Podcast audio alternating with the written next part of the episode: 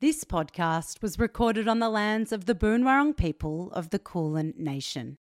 The land on which I am lucky enough to raise my son always was and always will be Aboriginal land. This episode of Witching Hour is brought to you by Get Papped, an organisation that promotes open conversations about cervical screenings and urges individuals to take responsibility for scheduling their appointment.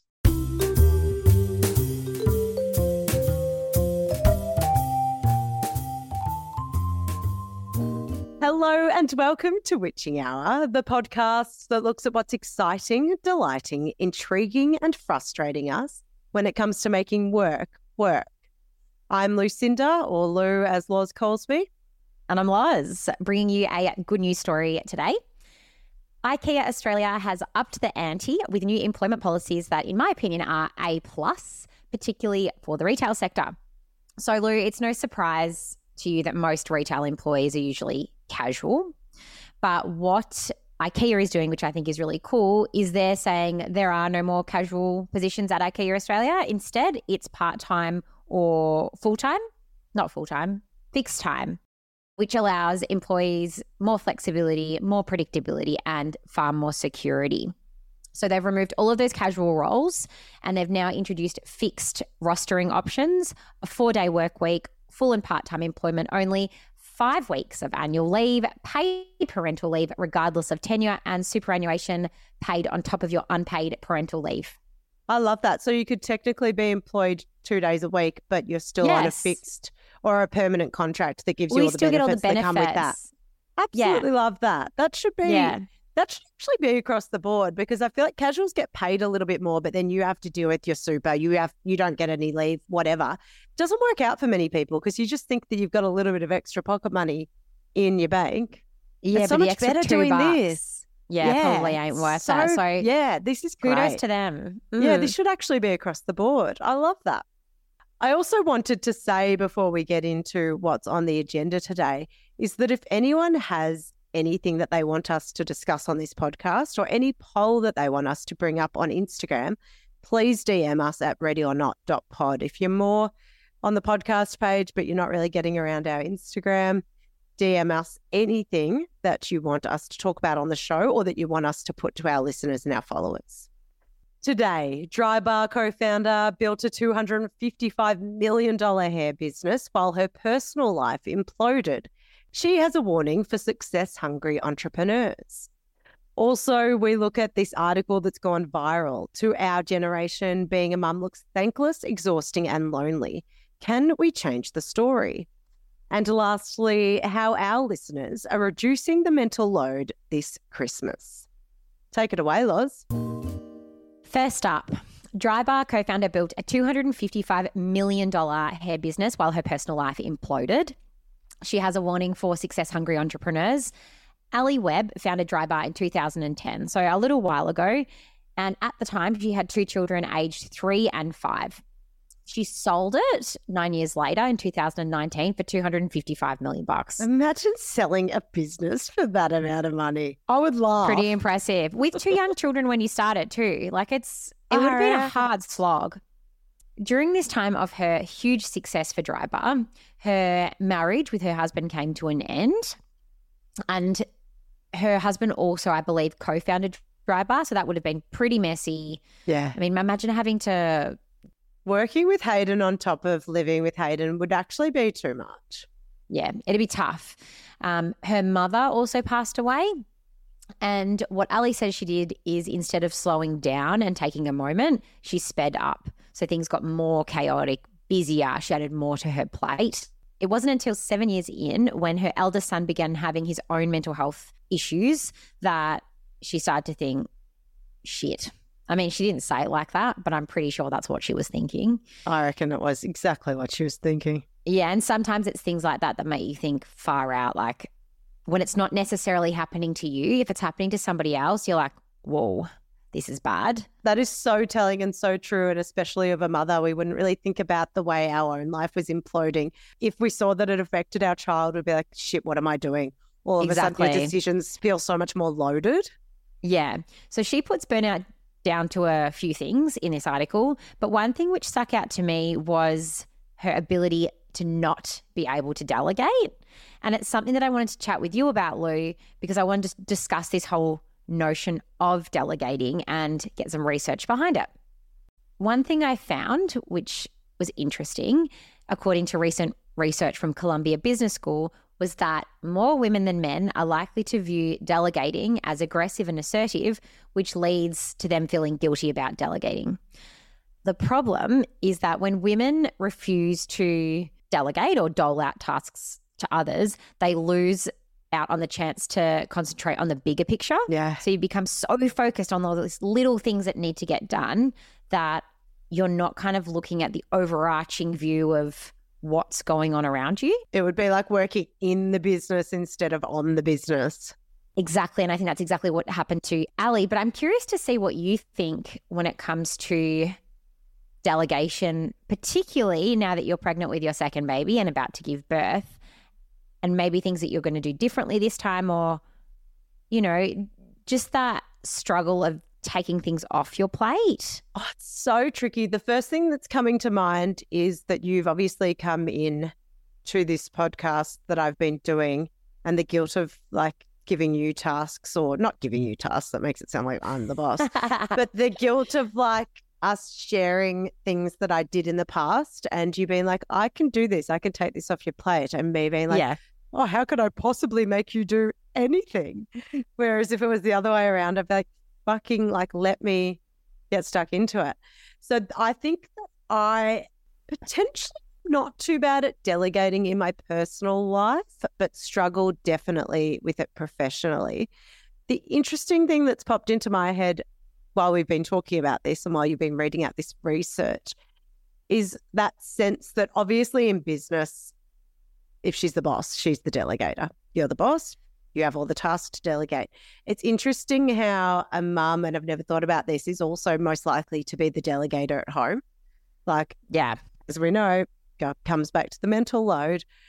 So the pressure of having to have like starting this baby, your business baby, and having to learn how to delegate things to people when you want control, but then also dealing with that pressure at home must be huge. What am I going to do different this time? biggest thing for me this time is that we obviously have two kids, not one. So Hayden can't just take my baby off me and all of a sudden I have freedom. There's two of them.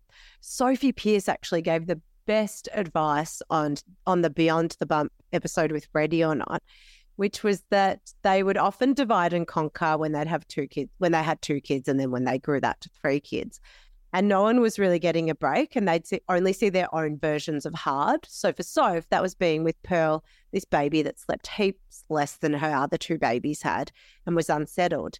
And for Nick, that was looking after two toddlers, which we know is absolute chaos. Hectic. And instead, what they started to do was you take all three or I'll take all three. And I know I'm sort of going off the idea of delegating here, but I think what I'm going to do differently I think it's what you're doing differently is instead of like taking a piece of a pie and delegating like a piece of it, you want to delegate the whole pie because you that need that time to yourself to reinvigorate really well yourself. Put. Because I was thinking like Hayden will be on Ray duty and I'll be on baby duty. And obviously that will swap.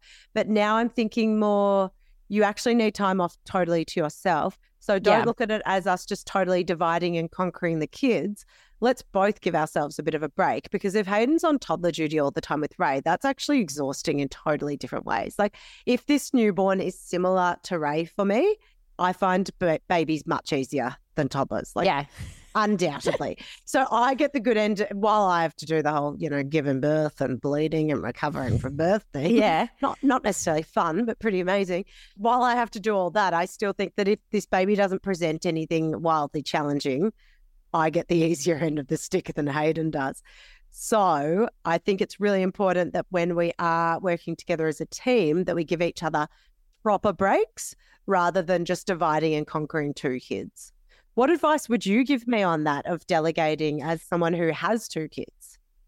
I think women, and I found it really fascinating that women view delegation as like aggressive or assertive. Yeah. Because I think if you're delegating, you think that about yourself. But when you're delegating to somebody else, they don't think that about you. Yeah. And we know how good it is for people to help others. Like it's literally good for your mental health to help other people. So when someone you love like has another kid, you're like, delegate something to me because I want to help you. I want to do this for you. Exactly. And I, I think the second time around, I feel like when you have your first child, there's a lot of excitement from everybody, right? Including yourself. You know, you don't know what to expect. You're so excited. Everyone brings you gifts and, you know, flowers and all this amazing stuff that is so beautiful and you're so thankful. But the second time around, and I don't want to like take the, what's it called, light away from it or like, you know, dampen the experience because it's just as incredible, if not more amazing. But the second time around, you've kind of got all that stuff. And Yeah. I think as a visitor, if you're visiting someone, it's like, oh, do they need another onesie or like, do they need another bunch of flowers? I feel like my advice would be if you're having a second child in particular, or a third or a fourth, or I don't know how, maybe you're trying for a fifth. If you're having a fifth, my hat goes off too. yeah. Even But a if- fourth. Yeah. But if you are, I would say be honest about what you need in terms of delegating. So, like for me, I love you for saying this. Yeah, when I I remember when I first had Zave, I there was like oh, Sienna had daycare maybe on like the Friday and I got home on the Wednesday or something. And honestly, I was like, I just can't pick her up. Like Yeah. I'm so tired. I look hideous. I feel shit about myself. Like I don't want to be going out. I just want to stay at home. So like I called Ryan. I'm like, I'm really sorry, but I need you to pick up Sienna. I can't do it today. And he was like, Yeah, no stress, no worries. And when people came over, I was like, Could you come over at these times or would you mind collecting me a coffee on the way? And genuinely, I didn't feel bad about it. And I was like, Don't bring me flowers. I don't need the flowers. I don't need the onesies. What would be great would be a piece of cake.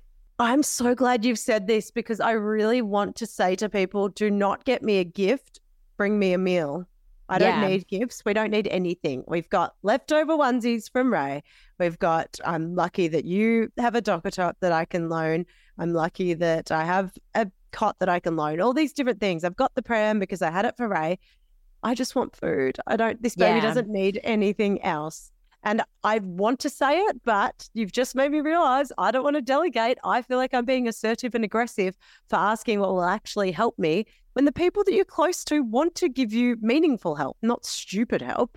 Most of them. Some are like, oh, but I want to get a present.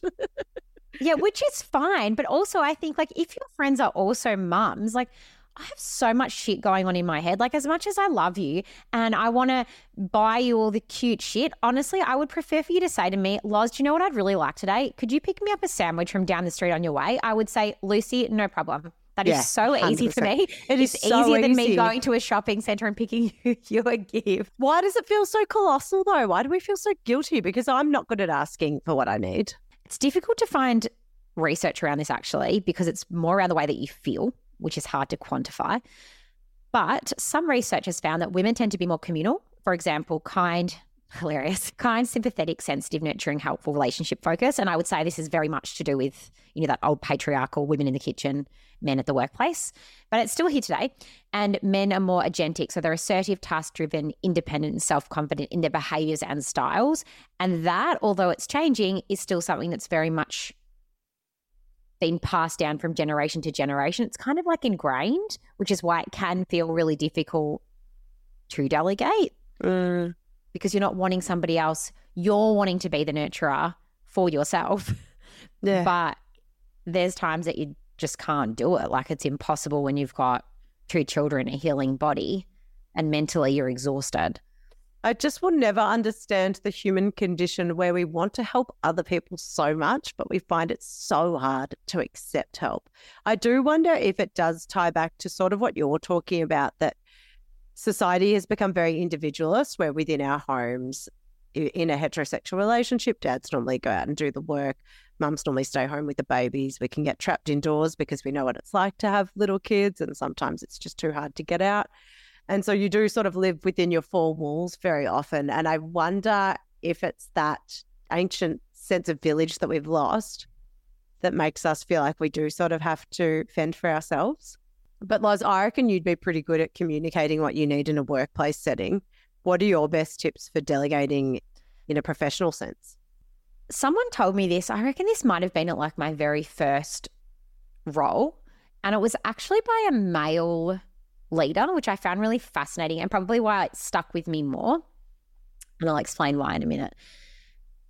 I find it somewhat easy to delegate if it's a task that I think may be appealing to somebody else in a workplace. Like, for example, if I'm working on, a team project and I'm the lead of that project, and there's someone in that team that would like, I think, maybe interested, or it could be important for them from a development perspective or adding to their CV, I would never feel bad about delegating. I'd be like, hey, Jack, or hey, Simone, do you want to do this? It could be really interesting. And I feel like I almost sell it. Does that make Yeah. sense? Yeah. And it is exciting if someone more senior than you or your colleague gives you a task that is actually good for your development. Like I've had my manager come to me and be like, Do you want to lead this? And I'm like, uh, Yeah, of course I do. Exactly. So why would you feel bad? Because I'm like, Fuck yeah, I feel like grateful that you've given me this opportunity.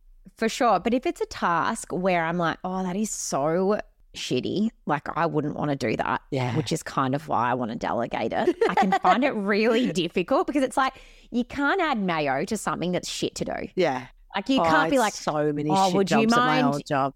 Would you mind just, you know, editing this for five hours because it'll be really fun? You're like, nah, it'll be shit. Like, I'm sorry, you just got to do it. Yeah. Um, one thing that I found really helpful is often when you delegate or when you're delegated to, people are doing it because they don't either they don't want to do it, they don't have the time to do it, they lack the knowledge around how to do it. There's so many different reasons.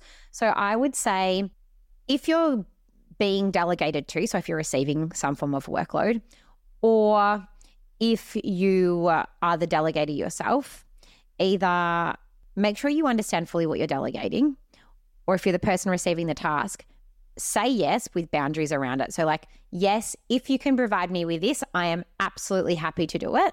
So that way, if you're receiving a shitty task that you know someone doesn't really want to do and they're just handballing it to you, what you don't want to do is say, no, like, I don't want to do that. It's too late. They've given it to you.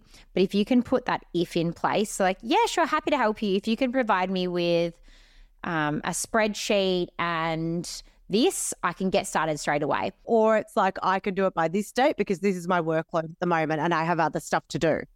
Yeah. I also think this has worked for me on so many levels professionally because not that I'm like the CEO or whatever, but as you're working your way up the ranks, so many occasions I've been delegated stuff that I'm like, this isn't even going to go anywhere. Or you delegating this to me is going to cost us more time. More, it's such a waste of everybody's like- time. Exactly. Like some things they put so much effort into delegating to you because they don't want to do it. It's like you could have done 75% of this task instead of briefing me on something that has nothing to do with my JD. Yeah, or, or to be honest, like, does it even need to be done? Is it just an idea that's come to, you know, the limelight that isn't really relevant? Yeah. I would turn around and say, Yeah, happy to help you. If you can provide me with ABC, I'll get started straight away. And 99% of the time, that person never comes back with the things that I need and it never gets done, which means it was never important anyway. And what about if you're delegating? What's your tips around not feeling guilty and doing it respectfully? Okay, if it's something that's exciting, you don't have to feel guilty because that person's probably going to love it. If it's something beige that you can't add mayo to and you're like far out, I think just be specific around why you're delegating. So acknowledge that it's maybe not the most exciting task. Like, hey, Lucy, I would really appreciate it if you could do X by X date.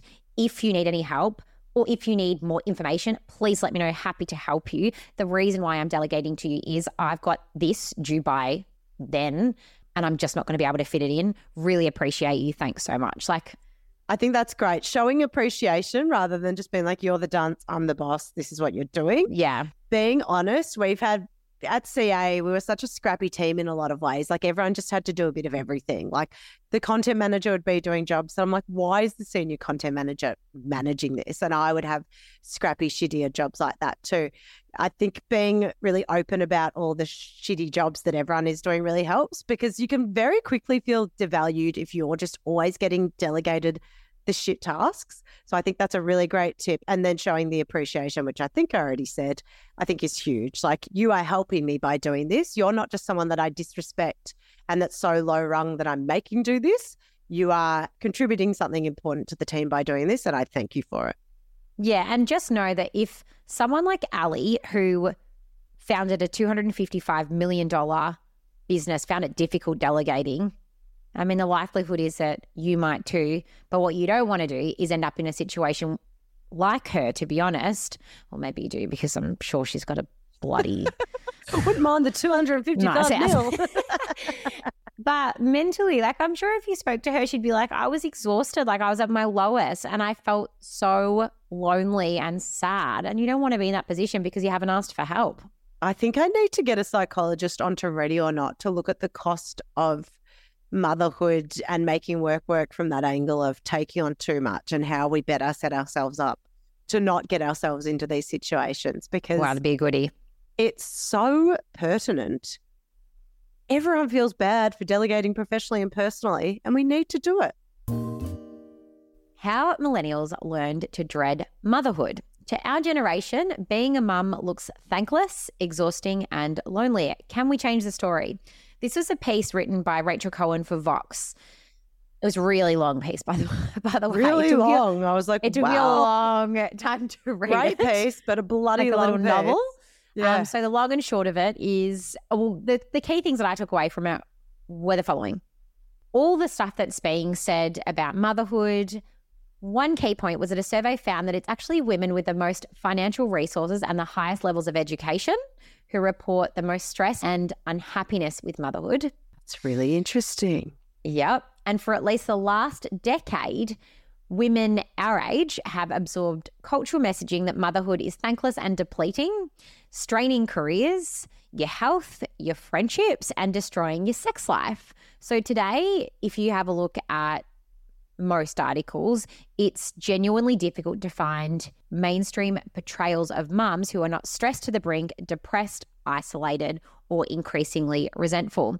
And those points that you made, I mean, they're all valid. When you when you read them in isolation, it's like they're all true. It's not the full picture because motherhood is so joyous too. But if you read them in isolation and you weren't let yet a parent, I can't say that that's not the truth. So it's really exactly. interesting. But in other words, if joyful motherhood or equitable parenting is seen as a rare accomplishment these days, then, like many other small and large achievements, women learn to keep it to themselves. So that's so fascinating. Yeah. So essentially, what it's saying is that compared to years and years ago, firstly, we've got far more ways to absorb and read news. So we don't just get the paper. You know, there's social media, there's the internet, you know, there's all The these World cool Wide Web. things. The World Wide Web. and what we're finding is that more and more people are talking about, I wouldn't say the negative sides of motherhood, but the parts that bring communities together to talk about. Yeah, it was Um, really interesting in this piece, which I'll I'll touch on soon, is the way that they talk about researchers or just mothers almost giving the sanitized version so they don't scare people when they're pregnant. And it's like now we're doing the opposite, The opposite. so far in a reverse to show people the hard sides. But it's so interesting that you said that the minority of people who do have these really equitable relationships based on either just their relationship or just because they have enough money to basically afford equality because Yeah. we can you know we can all pursue it in our home but if our partner gets paid more at work than us then that already throws things off an even keel. But it's so interesting like all things in life if you've got it good you don't talk about it because you don't want to make people feel like shit and you feel guilty that you've got it good. It's like even when i almost when if, if i ever talk about hayden being a really great partner and a very even partner like i almost feel like i'm bragging. Yeah, it's it's something to note because I would also say like what brings communities and what brings people together is shared experiences. And usually those shared experiences are around bagging your husband or like talking about changing a shitty diaper or talking about your kids I having a that you just said meltdown. diaper Oh, sorry. Oh You're gosh, so I did too. American. I love it. Don't I've apologize. been doing that a lot recently. It's because of all these bloody articles I'm reading. I'm reading research from the US every freaking two minutes. You're like shitty diapers. I'm oh, on that was the Australia. Do more research. That was the worst American accent. I'm embarrassed by myself. but we don't often do that. Like you and I might do it in our private sort of corners, but you don't sort of go to a group of 10 mums. This is what my beautiful baby did today. Yeah, because it's not a conversation starter. Like it's not So like where do you go to from there? Like what do you say? Oh, that's oh great. It doesn't. It's not opening anything. But it's also not interesting and banter based, as you're saying. Like, as I spoke about with Nell Frizzell, there's something really sort of unsexy and boring about being really maternal. So it's almost like we do the opposite because there's more banter and silliness and humor in it. But it does stop us from talking about the nice bits. It does, or I don't think it necessarily stops us talking about from the nice bits, but I think people bond over working out something together on like Yes. like if I said I made pancakes today, you'd be like, "Uh, okay. But if I Yeah. said far out, mate, my toddler cracked an egg and that shell went all over my pancakes today. Do you get what I mean? It's such a different narrative, and both are, both are true. I liked you better in the second version too. Because I, what- it obviously triggered something in me that I haven't made my son pancakes lately. You know what I mean? Which is so fucked up, but it goes to show how, I guess, much pressure we put on ourselves around motherhood. So you're right. We we have more to bond and talk over with the sort of negative or funny things about it rather than the really joyous moments. And it's not to say that we don't talk about the joyous moments, it's just different. I have to say this, you would not believe this. In a previous episode, we talked about like things that make you feel like you got your shit together. You know, Oh, yes. I I've been thinking about one. that every single week Oh, since that, by the I way. I the- always think mental note and then I forget, of course. I had the best one happen to me yesterday. So this is so random, and it's so if you knew me, it is so unlike me. I went to Safeway the other day, or Woolworths, what the fuck it's called, you know, Woolies. yeah. It's always going to be Safeway to me. I picked up a, pa- a pack of pancakes, you know, the pre-made ones. I've never done that. Not once. Never. I don't know why I did it. I think it said like quick sale or something. I was like, oh, I'll give one to Sienna after. this is so this is so Clausen of you. I love that. Hayden laughed actually at me picking up a quick sale item and he was like, That's very Michelle Green. That's very Clausen. It's great. Save yourself a few dollars. And then the next the next day, I had a friend around that I haven't seen in ages and with her two children. And her her little one was like a bit sad. And I said, Oh, do you want a snack? He said, Yeah.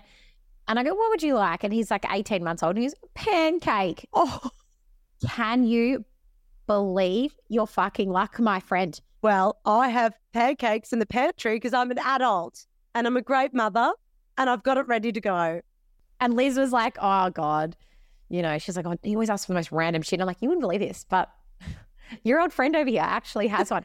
I felt, honestly, like if you could have, if an angel could have kissed my head from heaven, that It would have would been have. the moment. Oh, that is so adult. If I was the We digress. Yeah, but if I was the parent whose kid was asking for pancakes and you brought them out, I'd be like, Like, who the fuck has a a, pancake mum. in the like, fridge? That's mum in dictionary. Like, yeah, I've got it ready to go. I do. So, as luck would have it, there you go. It's a nice little win for you. But back to this article. A girlfriend of mine, I she's so smart. I sent it to her and I said, "Look, it's really long, but like, let me know your thoughts." she always gives good content. Read it within the next 20 minutes and get back to me. Yeah, yeah. Oh, she made a very good point, and I want to read it because she's very smart and it's very true. In this article, there was a little section, and this is what it said. Just months before her death at 79, Hirshman told me that she sees too many young women who believe their heterosexual marriages can be power free zones that do not require ongoing bargaining. That's completely unrealistic and delusional, Hirshman said. Freedom is something women need to enforce every day. My girlfriend said to me, This comes across as really depressing, but I would say all relationships are bargaining and compromise. So I understand the point, but it's not exclusively a feminism thing. And I was like, Oh, you are smack bang on about that because I think it's kind of framed in the way that, like, you should be fighting for freedom with your partner every day. Nah, man, you should be fighting for that in work, in your friendships, Everywhere. everywhere. Like, I don't think we're placing too much emphasis on motherhood and like getting your freedom. It's in every aspect of your life. Like, let's not look at it. And if you do focus it more holistically, it will naturally seep into things more exactly. rather than just focusing on motherhood. That's a really interesting Yeah. point. I love the mention in this article of sad mum movies that came out. Have you seen Flashman is in trouble or Fleishman is in trouble? I don't know which one it is. Low. Come on. No. You have or you haven't? Oh, it was really good with Claire Danes. You know me. I can't remember a movie. I reckon I've watched about 25 movies and I can't remember any of them that I've watched. Oh, it's a, it was a it was a series. Oh, no. What see, that's what on? I'm. Yeah, no idea. Yeah, okay. No. So it portrays two mums really differently. One is trying to have a really powerful career and feeling like everything at home is on her as well. And she just literally disappears off the face of the earth. And then the dad, all of a sudden, it paints like a bit of a poor dad picture at the start, but then you start to realize how much she's struggling and that she basically was sent into some sort of mental health disaster. And then the other character is this dad's best friend who becomes really the stay at home mum and feels like she's lost herself in motherhood. And you sort of see glimpses and flashbacks to the really charismatic, interesting, fun woman she was before motherhood. And then she just seems so engulfed and lost in motherhood. So I highly recommend watching this series. It actually I watched this, I think, when I was pregnant. I definitely wasn't a mum yet, and it physically hurt me. So it's, I reckon, quite an emotional watch for mums because even though hopefully a lot of people's situation is not like this, you can you can picture how awful these two people feel, and it really like grapples with the identities that a lot of mums in the career space fall into, either one end, which is someone who's like trying to start this business and trying to have heaps of success, and the other is this woman that just feels totally lost in motherhood. yeah. So I'm not going to really say anything more on that other than watch Fleishman is in trouble because it's a really good show. a Bit depressing, but I really enjoyed it. I did touch on earlier the notion that generations before us protected us from or sanitized versions of motherhood to us so that when you're pregnant, you're not just scared for what's to come.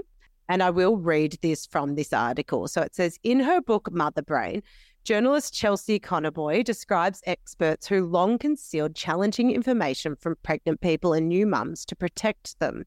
In some ways, we're in the midst of a backlash to an earlier period that was too saccharine, too paternalistic. I think this is such an interesting point. You see so much commentary around the realities and the difficult parts of motherhood because I think it's a whole generation of mothers being like, why did you lie about the hard bits to me? We want to know. Yeah, Yeah. like we can probably find more joy. Do you know what's funny is that I do wonder if our generation actually do find more joy than previous because we're actually open about the negative bits and it's perceived in sort of the social sphere as though we're more negative about motherhood.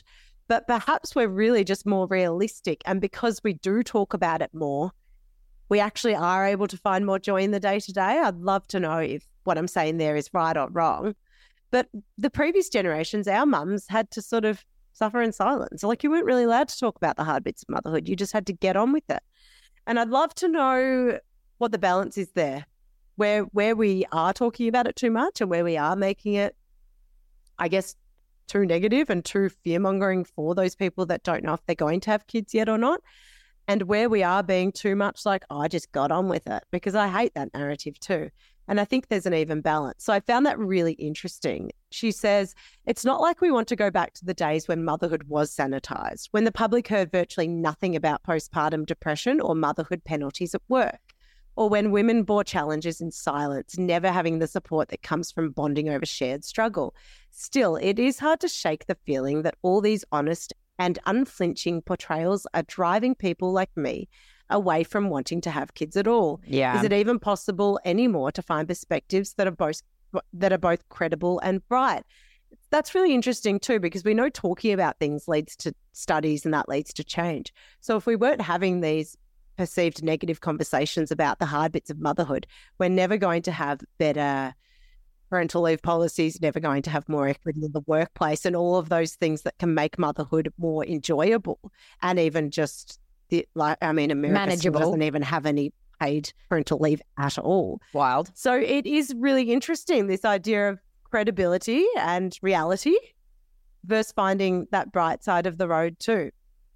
And that brings me to the third thing that I loved in this article.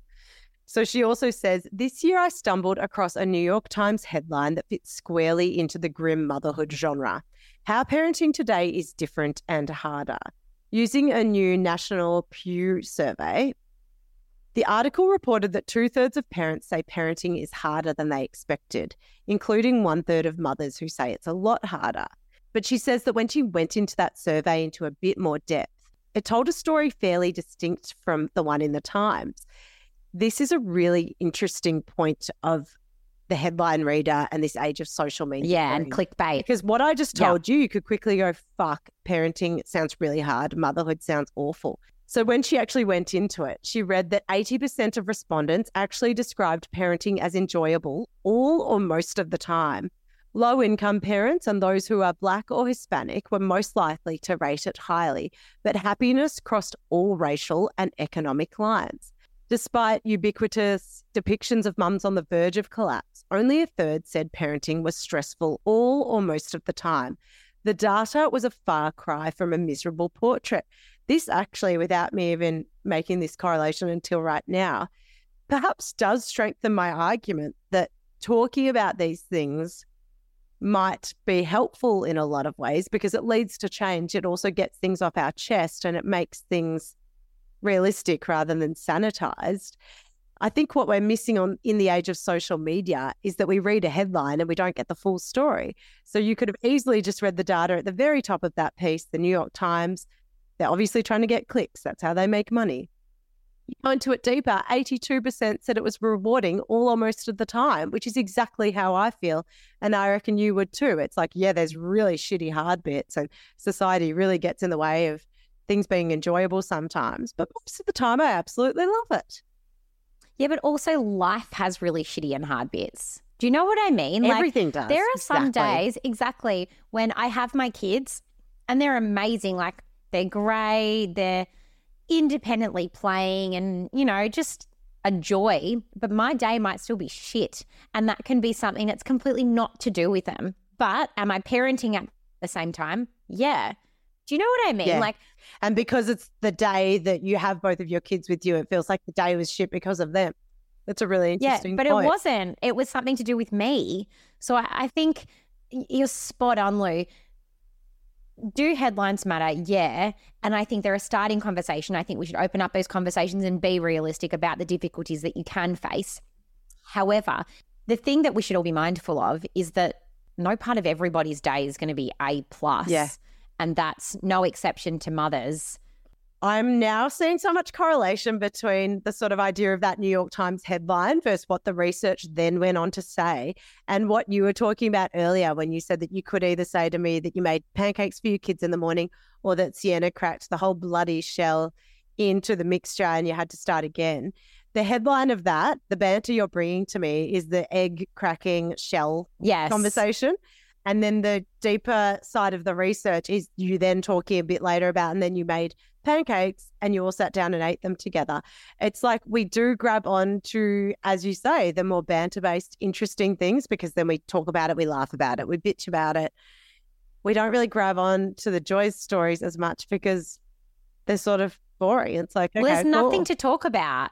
If you meet someone that's life is so dandy and so rosy and their kids are so beautiful and so excellent, don't tell me that a part of you doesn't think to yourself, boring. okay, it's so true. It's like all that sort of, I guess, more trad wife style content that we see online because it just makes your eyes roll. Because it's like, where's the where's the grit and glory to your life? We don't it's just like, want the come glory. on, let's connect. and as you say, life isn't perfect. So that's why talking about the perfection of motherhood or the perfect bits of motherhood is boring because that doesn't represent the whole picture of our lives. I love that comparison you've just drawn.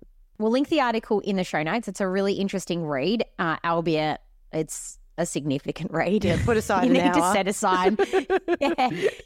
Yeah, I'm a speed reader, and it whoa, it oh, you needed but have an audio option for you? Because how how did you actually no, get sadly. through that? no, sadly. Actually, on that, so funny. You know, I don't know if they taught it at school, but when I went to school, I sound like I'm 85 again. When I went to school, they did that speed reading. You know, where you like kind of read every second word, and, and in your your Oh, I brain don't think we forms that, did sentence No, association. yeah. Okay. I can't remember Maybe it it's just me. Yeah. Anyway, I read really fast, and sometimes I read a meme, and I obviously read it really fast. Or I'm reading an article or something, and I'm wanting to start the conversation with Ryan. I'm like, Ryan, look at this. Genuinely, I'm sitting there like, Waiting for the reaction. mate, like, hurry in my mind, I'm like, is this how he reads? Yeah. Today, a study shows that during pregnant, like, mate, Ryan is on. A, he's, if you're on 2.0, he's on 0.5. I'm oh actually Oh, a really my slow reader, and Hayden's quite a fast reader, which goes against I every other go. personality trait of ours. It's really interesting. It's so frustrating when you have a partner like that because Yeah. you're all you've he's already a real digester. you've already processed. Yeah, you're you're laughed. on to You've the laughed. next meme. Yeah. Yeah. like okay, done I'm sorry. I laughed about that 25 minutes ago. So, this week in community, I asked all of our listeners and followers on Instagram about Christmas. Loz, the first question was Christmas holidays make me feel dot, dot, dot. Here were the options mostly joy, mostly overwhelmed, bit of both. What do you think was the front runner? Bit of both. Bit of both. What, what percentage are we giving it? Ah, oh, 50? Oh, you're bloody close. You're getting good at this. 57% said bit of both. 29% said mostly joy and 14% said mostly overwhelmed. Maybe a bit pessimistic, but I thought mostly overwhelmed would actually be higher than that. So I'm really happy to see that most people are either falling into the bit of both camp or mostly joy because it can be a really overwhelming time. Then I asked about the mental load of gifting. So, question is the mental load of gifting is dot, dot, dot. All on me, 100% evenly shared with my partner or shared with partner, but I'm still the instigator. What one? Oh, gosh. Well, I always place this in my from my perspective.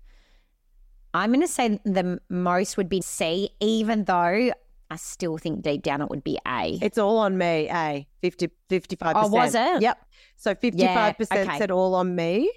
41% said shared with partner, but I'm still the instigator, which is where I sit. And 4% was 100% evenly shared with my partner. I will admit, I've actually got a little bit more takey on the mental load this year than I have in the last sort of five years. So I reckon it was about five years ago that I was all of a sudden like, why am I buying your mum her present to Hayden? And he was like, fair point. And I did the same with my brothers. Why do I always organize everything for all the siblings? Blah, blah, blah. But this year, I think it's got something to do with being end of pregnancy. I was like, I just want to get shit done. I wanted everything organized really early.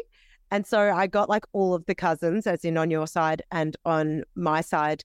I just got all of the niece and nephew's presents from the same shop, ordered online, got it to the house, got it wrapped. So I actually did take on all of that. I then also found the best gift for Margaret, which is actually an idea that I got off a Mamamia Out Loud episode. It's a digital photo frame that you load up. And it, I've then seen send, them, And then you send photos to Margaret, which for anyone who's new here is my husband's nanny and also Loz, who's my husband, Hayden's cousin's nanny or nan. Do you call her nanny or nan? Because Hayden calls her nanny. Nanny. Yeah, you do. Okay, Nanny, but then when you said it Yeah, in that I know you context, mean. it It's sounded like like, I had a babysitter. True. I know what you mean. Yeah, yeah. So yeah, I got her that. And then when I saw that, I was like, well, I'll buy it because I just thought of it right then and there and heard about it. So I have taken on a little bit more. Where I do get stressed is that I want him to have already organized his parents' Christmas presents and he hasn't. So I do still find that I'm the instigator, but I need to just learn how to drop that because he will do it before the day and it doesn't matter. They're his parents. Stop taking control. I find gifting really overwhelming. Yeah. I don't find it difficult for my own family because I know them obviously had my whole life with my own family and friends. I'm very good at picking presents for them. But when it comes to picking presents for like Rise colleagues or like Rise KK Yeah. at work or Rise family, Do you do the gifting for Ryan's colleagues?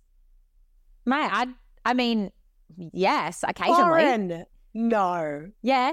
Yeah. So he comes home to you and he goes, "We need to get this person." No, no.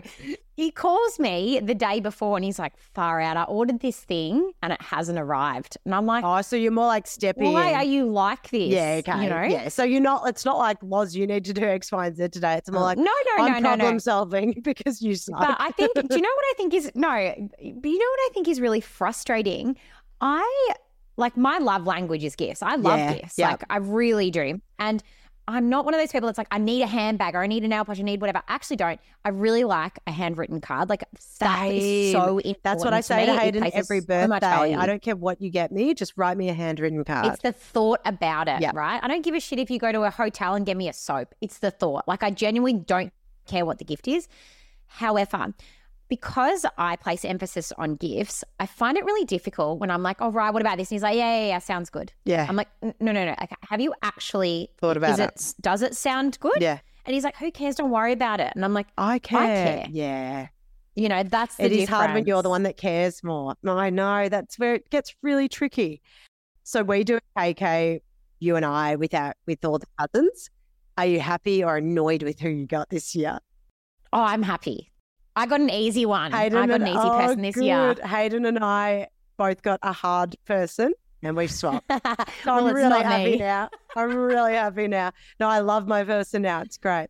I do. I've had you for the last two years. Yeah, we always seem No, to. sorry, no. Brian has had Yeah, yeah, and then we swap. Yeah, and then you swap because that's what we do. So Hayden and I have had a similar situation where the person I got is easy for him, and the person he got is easy for me. So we've swapped, Yeah. which is Easy for you, yeah, which is funny because I feel like we're strictly not meant to tell anyone who we got, not even our partners, but we always do. So then the next question was: Is there anything you're doing to drop the plastic balls? Here's some answers. Ordered all kids' presents online together on date night. Sexy as fuck. I love that. Online Ooh, is so good for ooh, Christmas present ordering. Nice. Yeah. And then they jumped into bed. Uh, getting people vouchers and using frequent flyer points as gifts to save money and shopping. That's awesome. Great idea. Love that. Family KK, less presents, less crap to buy, and you can put more thought in. Limiting the events we host or attend. No cards, no rush to put up Christmas decorations. Making my partner take control of all the communication and planning with his family. I absolutely love that. Thinking about and buying presents early. No presents for adults in our extended families, only kids. My side of the family does that, and I'm all for it. I, I still get mum and dad a present because obviously, like, they give me and do so much for me. But I said to my brothers, like, nah, I'm done. I don't I don't want to buy you a gift and I don't want you to buy me a gift. Yeah. I, I actually think I- that's a really great idea. I think idea. we have to buy for the implement that even with the KK. Like I agree. there's gonna be so many kids before we know it. Like there's already six. Yeah. Once it gets to a stage where everyone has children, you got to ditch it. I yeah. think that's I think that's when you cross over. So that's what's happened. My side of the family is a little bit older than your side of the family. Uh, I agree. That's when the changeover happens. And then the last question was anything else to add about the beauty, joys, or stresses of Christmas? Someone said split families equals too many functions, which that's really hard. I totally, totally um, understand how overwhelming that would be. When kids are little, they're happy with a toilet roll. Most of the stuff we do is our own stuff. I love that. Take the pressure off. If your kids are really little, they're going to be demanding shit from you for years to come. So take the load off. Learning it's okay not to go things that make you feel uncomfortable. That's really interesting and a hard one. So that's obviously a situation where you would imagine there's some sort of family breakdown of a sort. Yes. Um, so I think that's a really great thing to acknowledge. Thanks for sending that in. And I love this one. Christmas at both sets of grandparents is the fucking worst. yeah. That's so good. Do you have to do both this year or are you one year, one off now? One year on, one year off. But one thing I will say, and I I want to apply it to myself. I would love to listen to this when I'm at a stage when my children have their own children, if they decide to. Yeah. I do not want to be that mother-in-law or mother that on my off year enforces Christmas close to Christmas. Yeah, Does that make yeah. sense? I think I I think my mum's really good like this. Like if it's her year off, it's just her year off and she'll see you around Christmas. And mum and dad are both good like this. But um like they don't put pressure on. We're going to see them Christmas Eve because they live five minutes down the road and we'll be in our like back in our house and it works well. But she never puts pressure on. And I'm so grateful for that because you do feel guilty regardless if you're not seeing your own parents on Christmas Day. So I agree with you so much. But like a girlfriend said to me, what her family does on the off year, they the day that they want to set up their tree is the day that they do something with all the families. They ca- they say everyone come round, we're going to set up the tree, and it's our time together in Christmas. I love shit like that. rather like, than like the tradition. twenty third. it doesn't have to be like you don't have to be super close to Christmas to still feel like you're getting that Christmas hit. Yep. You've got the whole month, mate. I think Like, that's a I- really nice, full on. nice idea because it's so full on that period around Christmas. I hope I can do it myself. Let's just see how loco I go when I'm, you know, We'll tune in when we're doing this podcast. in- mother-in-law. in, thirty years. when uh, I'll when be we're in our mid sixties, we'll see what we're doing. We'll update everyone right then. I'm sure this will still be going. All right, you little tipster, give me give me a good tip. I again don't have one. I'm going to have to think of one All on the spot. I've got a tip. My tip, which sounds rogue, but it works, and this is about delegating. One thing I found that really helped when asking my partner for things was to use the word immediately I absolutely love or this. to You've mentioned this rephrase before. it and say immediate need. So when I would say things like, "Hey, Ray, do you mind unpacking the dishwasher?" He'd be like, "Yeah, yeah, yeah, for sure, I'll do it." No, Now, it needs to be done now, right this second. So instead of saying like, "Hey, do you mind unpacking the dishwasher?" I said to Ryan, "Hey, Ryan, would you mind unpacking the dishwasher immediately?" I love the way you just. It's like a text message, the way you're speaking, like you're speaking like a robot. hey, Ryan, would Or you unstack the If he dishwasher didn't, immediately? it also reminds me of Mean Girls when that when the teacher's like, "Everyone report to the gym immediately." But do you know why I say this? Because it is already hard asking for help. But when you're asking for help, you need it. And you don't want someone unpacking that dishwasher four hours later. You want it now. So I don't think there is anything wrong with prefacing that by saying, hey, could you unpack the dishwasher? Immediate need. Especially, It's an I immediate love need. that you say immediate need on the end, especially because it I shouldn't have be help anyway, right? Like, I mean, he lives in the house; he eats from dishes in that house. So I agree. Do it now. That is my tip. My tip is if you have something that you want done now, just shove the word immediate in there. And you know what, Ryan and I laugh about it. Like I'll look at him and I'm like, Im- immediate Immediately. need. Yeah. It's an immediate oh my need. God, I like love you so much. I wish. Can you film that? I want to see this in real time. I have a He tip. He laughs, but I'm like, I need it. I actually have a tip. I've just thought of one. So I do the drop off and Hades does the pickup for daycare. And this morning I, I made him do the forms for re enrollment for the next year. Um, they still, of course, sent it to me because, of course, I put Oh, my it's such email a waste down. of time too. Yeah, but Oh, I- nothing's I made him do it. Um, I need to get his email signed up to it. Actually, that was your tip ages ago. Um, and at the time, we sat down and went through it together, and we did put in that Ray would not be there for like the two weeks over Christmas. I changed that today, and I just want to say, don't feel guilty for sending your child to daycare sometimes during the Christmas break if you're not doing anything and your daycare center is open. I could potentially have a newborn, or I'm going to be extremely pregnant at that stage. And he probably won't go for full days. If Hayes and I are both not working, he'll probably honestly do about 10 till 2. You don't even need to justify it. It doesn't matter. But like, but, but we probably, You're paying I mean, for the full day. If you'd like him to go the full day, yeah, but we'll probably not want to because I do really like hanging out with my son. of However, course you do. We're going to both be having just finished a reno, um, tired. I'll be pregnant and grouching, grouchy as fuck, nesting, all of that stuff. And I was like, sorry, I'm going to take that out. Also, we sent him on day to daycare on a Monday, which happened to be two public holidays anyway, so he won't be able to go to those. And I was just like, no, why did I put down that he was going to be with us for two whole weeks when we might be with a newborn you might need a or navigating the very end of pregnancy. As I said, I genuinely cannot imagine sending him a full day if we're both sitting at home, but having the option and being able to send him for a half day, I think will be really nice in the height of summer, height of pregnancy, just moving in re or moving back into our house. So my tip is to not feel guilty of using a bit of daycare even when you're having a break. Great tip. That wraps up Witching Hour for this week. As always, if you liked today's episode, please leave us a positive review or just a review and follow us on readyornot.pod. We will see you next year. Next year, we will. Thanks for listening this year. Have a great break. Um, we will be not releasing an episode for two weeks after this because, as I said, I Because might have Christmas, a newborn. mate. Because it's Yeah. Christmas. I might have a newborn. A lot going on. Loz has two kids too. And we deserve to fucking do less. So that's what we're going to do. Cheers. and I'll see you when I can hopefully have a champagne. See you in 2024.